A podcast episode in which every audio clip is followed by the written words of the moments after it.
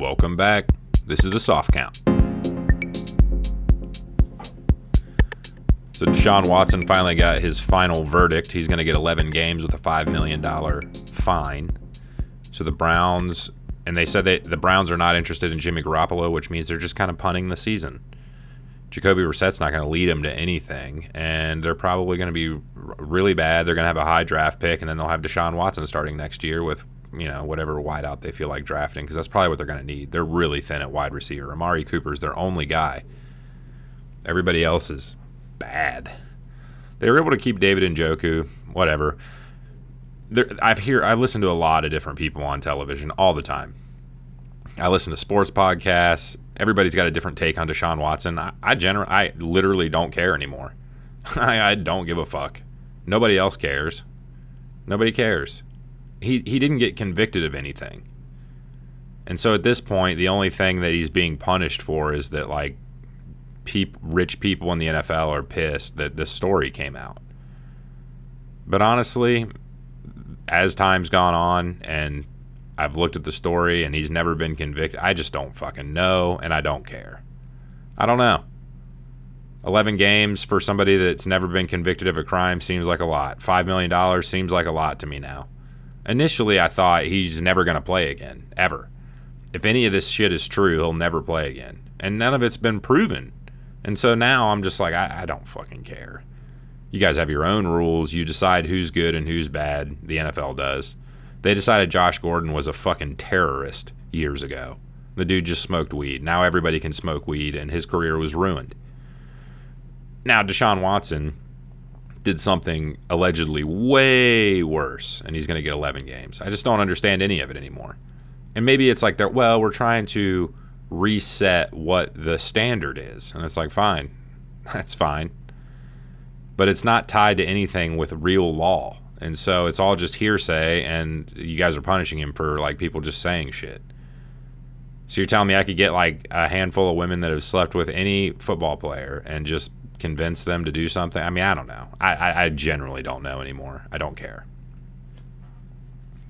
Chicago Bears and Seahawks are a preseason game tonight. These are probably two of the worst teams in the N F L playing on Thursday night preseason. It's going to be terrible football. That being said, I do have something that we call a best bet. Best bet. So the best bet tonight is taking the under, thirty-nine and a half points. The under is minus one ten. That's my best bet tonight. I'm taking the under for bo- for the whole game. You know, fuck it. I, I, I genuinely think the uh, the Seahawks will win, but they're minus one eighty-three. The under is only minus one ten at thirty-nine and a half points. I think that's likely. Both of these teams have terrible offenses. Terrible. And their defenses are average. But I think that's my only I think that's my only preseason bet tonight. I think that's where I'm going to put my money at, under thirty-nine and a half points. Word is Baker Mayfield's going to be the starting quarterback uh, for the Panthers, which I think is probably, I mean, to, was to be expected. I thought that they'd try to not let him I thought they might try to name him the starting quarterback after week one, before the Browns game. Or after the Browns game. And most of that is just because of all the emotion that's going to be involved. But what I would caution like everyone at is that Baker plays best when he's emotional, when when the stakes are high and he's all fired up. So, I mean, if you want to get a week one win, play him. He's going to go in there and beat the shit out of the Browns week one. That's where my money will be. Baker beating the Browns week one. Why? Because the Browns are fucking in trouble. And Baker Mayfield's a pretty good quarterback. He's good. I don't. I, I heard a report from the Giants camp that Tyrod Taylor's going to start taking first-team snaps. Everybody's trying to make this a big deal. I mean, listen, neither of these guys are it. They just need to make sure they can both play so that when Daniel Jones is having a really bad game, they can put Tyrod Taylor in and he knows what to do. The reality is, is neither of those guys are the future. The the Giants ownership and everybody wants Daniel Jones to be Josh Allen. And so they hire Dable to come over and be like, yo, teach this guy to be Josh Allen. And in some ways, when you look at Daniel Jones, it's like, man, he he's pretty fast. He's an athletic guy, but he's not very big. I mean, he's tall, but he's skinny. He doesn't have a killer instinct. His his throwing motion is fine, but his, his ball is just not that impressive. And he played at what, like fucking Duke or something? He's just not it. Tyrod Taylor, his window is closed. The Giants are going to struggle. Had a buddy uh, message me the other day, who are my dark horses? One of the questions for a pod recently. What are my dark horses for the for the season? Where would I put my money? I don't typically do a lot of bets that are like season-long bets. That's not my game. I'm more of a week-to-week kind of guy. I get different I get different vibe, and too many injuries happen. There is a lot of money to be made. If you're a big bettor and you want to bet on a Super Bowl champion, like, or at least somebody to go to the Super Bowl, there's money to be made, but it's just such a long investment, and your money's tied up for so long that I don't like those bets. But for those of you out there that are interested in them, I like the Raiders to go to the Super Bowl this year, and the odds are crazy. The team with the best odds is the Rams, and I would argue that they have probably the worst odds because they just won the Super Bowl, and very rarely do teams repeat. A lot of people think the Chargers, but their coach is going to hold them back. They're not going to the Super Bowl with that coach. They they need a new coach, somebody smarter. And, um, and so, yeah, and I also, my super, super dark horse is going to be the Dolphins. They have weapons everywhere. And I know a lot of people shit on Tua Tagovailoa. A lot of people hate him. It was only a couple years ago when everybody was tanking to get him. They thought he was going to be the future of the N F L. I will say this about him, though. His completion percentage was eighty-eight or sixty-eight percent last year. That's high, really high. In fact, I think it led the N F L. He's accurate. He's more like Drew Brees than people want to give him credit for. So if he can come in and, and be accurate, and this new coach is a genius like everybody seems to think he is, they're going to be hard to beat. Tyreek Hill's a superstar. Jalen Waddle's a superstar. These guys are star stars. They don't have a great running game, but, you know, their defense is great. It'll be interesting. I do like the Dolphins. That's one of my uh, really dark, dark horses. I like the Raiders and Dolphins. Outside of your major teams like the Chiefs and the Bills and the Rams, I mean, everybody knows that those teams have a chance of going to the Super Bowl. I think the Bengals have almost no chance of going to the Super Bowl. It was last year, and they they failed. And even more common than a team repeating is a, uh, or even less common than a team repeating is the fact that uh, the team that loses the Super Bowl statistically usually has a big fall off. And so I just don't see them getting it done, especially with uh, Joe Burrow is going to come into the season underweight because of that uh, appendicitis. So he's going to be a little bit lighter. I don't know if he's going to make it through the season. I actually tend to think he won't physically. I don't like to bet on those things. I just, I'm not sure. He seems, it seems like it's always a lucky situation that he makes it to the end of the season. Aaron Rodgers is talking shit about all of his wideouts lately. He's not talking shit. He's just like, oh, if you can't catch the ball, you're not going to, I'm not going to throw it to you. I've heard different responses on that. Like, oh, what do you think about him criticizing people? It's like, well, for a long time, you guys were mad that he seemed aloof and didn't give a shit. And now he cares, and they're like, well, it should be done in private. And it's like, well, maybe it was always done in private. And you guys bitched that he didn't seem to care. And now he's doing it publicly, and everyone's like, what an ass. It's like, no, his wideouts are trash, and he's letting them know, you got to get it going, or we're not going anywhere. Just want to talk about the N F L just a little bit. Those are my takes so far. I'll, I'll check back in on the N F L game tomorrow. Uh, we got a bunch of games going on. Tomorrow I'll, I'll talk about our Fight Night pick'ems. I'll also do some pick'ems for the, for the games. We'll do like a parlay pick'em. But my best bet of the night I already gave you. I think that's going to be, I think that's the ticket, minus one ten. So the big fight this weekend for me is going to be the Paulo Costa, Luke Rockhold fight. I hope Luke Rockhold gets smoked. I, I, I hate him. And Paulo's one of those really polarizing characters too. That being said, Paulo seems like a very, very loving person. Like if you were to become friends with Paulo Costa, he would he would die for you. Luke Rockhold seems like the dude in high school I fucking hated and fought six times. You know, I got into a fucking dozen fights with him. I hated this guy. Now, he's obviously talented. He's been hurt a lot. He doesn't fight very much, and he still thinks he's the shit. I think he's going to go in there and get smoked by Paulo Costa. Absolutely smoked. I can't wait. that's, that's the fight of the week for me. Obviously, the main event is Kamaru Usman and Leon Edwards. Now that I've looked at the the odds, Leon's coming in at plus three ten. I think that's generous. He should probably be plus four hundred. After I watched his fight with Nate Diaz, I just don't see how he could possibly put up a fight against Kamaru Usman. we'll see. The thing that people forget about Kamaru in the last four fights is that he's a fantastic wrestler. I mean, fantastic. One of the best. And he hasn't really been wrestling in the last few fights. He's just like, I'm going to go in there and show people I can fight, fight, you know, punch people, box, kickbox, whatever he wants to do. And he's been able, he's been able to do whatever he wants to do. Now, Leon's a great kickboxer, so if he gets into it and he finds that he's losing in that way, he can always wrestle Leon Edwards. He can. And he, and, and he can win that way. And it's five rounds. I don't see a, a, a path to victory for Leon Edwards. Kamaru Usman is fantastic. And then Jose Aldo is going to be in a barn burner with Merab.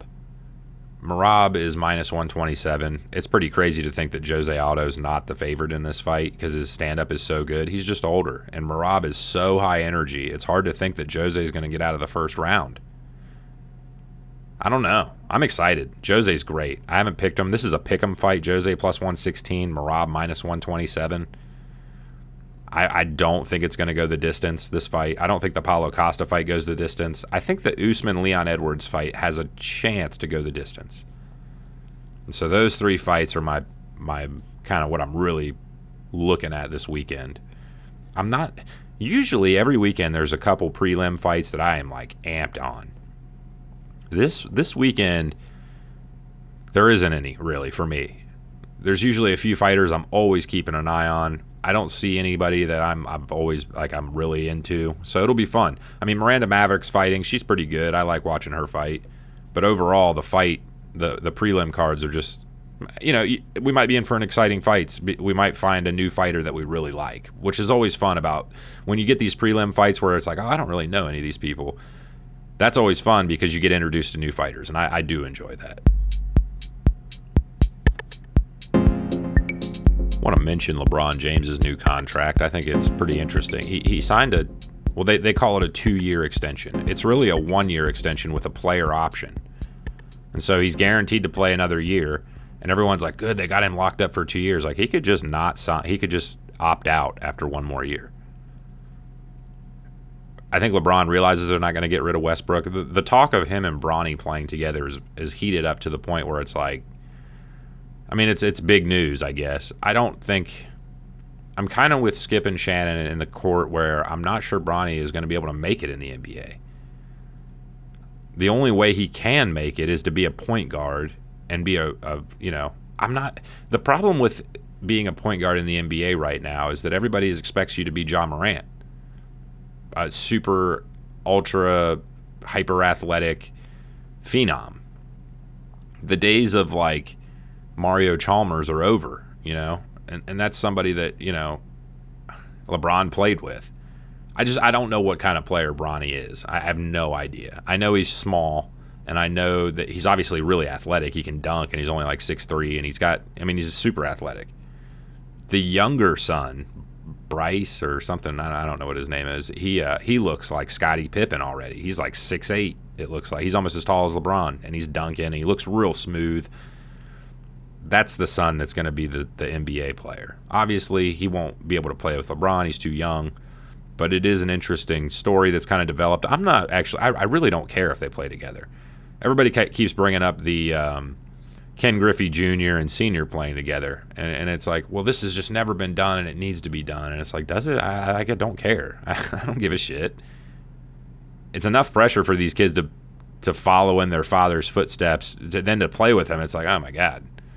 And Ken Griffey Junior was more of a star than his father was. This is going to be the opposite, where you're playing with the greatest player of all time and your father. It's going to be really brutal for, for Bronny. I, I don't see any way. I don't see how he he comes out of the other end of that as a successful N B A player, as much as it's going to just be like a circus and something fun for him and his dad to do. I just don't I don't see it in him. We'll see. I, I could be totally wrong. I have no idea. I literally haven't seen him play enough. I only see highlights where he looks fantastic. I just think he looks small and not very fast compared to other point guards in the N B A. The Kevin Durant story, I can't really put a heads or tails on anymore. You know, there was a report that came out that he said he'd rather retire, and then he posted a Twitter post that said that that's insane. You know, these are all coming from him. We all know that he has burner accounts and shit. Like, he's on the internet talking to himself while other people are watching him talk to himself. That's what he's doing. You guys realize that. Like, Kevin Durant's got one account saying, oh, Kevin's leaving, and then he responds to his own thing that he posted, like, I would never leave. It's like, he's he's insane. I love him. He's fucking loony. Uh, but make no mistake, when you see him speak and you hear him in interviews with, like, uh, there was a really good interview with uh, David Letterman on that new show he's got where he just sits down and hangs out with people. Kevin Durant, when I see those interviews and I see what he's about, like, he is a dude I would like. He's a guy I would like. He's also somebody that does crazy shit. I know that because I do crazy shit as well. Not so much on the social media front. I just know that the kind of things I think about are insane. And the things that I think people, other people are thinking about, they're not thinking about. Uh, I think, you know, the, the shit I believe they are is insane. Even though they're just going about their fucking day, I think they're fucking demons. You know, they're they're trying to plot against me. Everybody, everywhere I go, these people are plotting against me. I sound like a goddamn conspiracy theorist, but and and they're not. But but K D is that way too, where he's just like, he just always is thinking something that's not true, but it it's it's true to him. And so that's, it makes him fucking wild, you know. He makes wild decisions. He makes decisions based on things that aren't fact. And it kind of, it makes his career crazy. You know, he went from Golden State. Now he's over in the Nets, and he wants out of there. He wants, he wants the coach fired and the G M fired, or he's not going to play. Just, you know, one thing after another. And it's all because he thinks things that are not really happening. So make sure you hit the like, hit the follow. I'll be checking in tomorrow for the Fight Night Pick'ems. I'll give you guys some playoff pick'ems as well. Might have to make a new little soundbite for that. Overall, going to be a sweet weekend. The first week of the preseason was sweet. All the players that are, you know, I, I it actually felt like football. You know what's funny, too? The preseason, as much as everybody hates it, is still better football than, say, the U S F L. It's better. And this weekend, there'll be players, there's only two weeks of preseason, so this week is the the cut week for a lot of guys. They're trying to make a team. There's going to be guys that are willing to die on the field this weekend. And then we got a great U F C event. It's going to be sweet. Can't wait. Hit the like, hit the follow, leave a review. If you hate me, send me a message on Insta. It's the soft count, at the soft count. I'm the only one on there. There's no blue check mark. I'm a nobody. It's just me. You can message me on there. I'll answer some questions. I'll answer the hate mail. I'll read your hate mail out loud. Whatever you're digging. Make sure you... uh. Yeah, send me a message. Talk to y'all soon. Peace.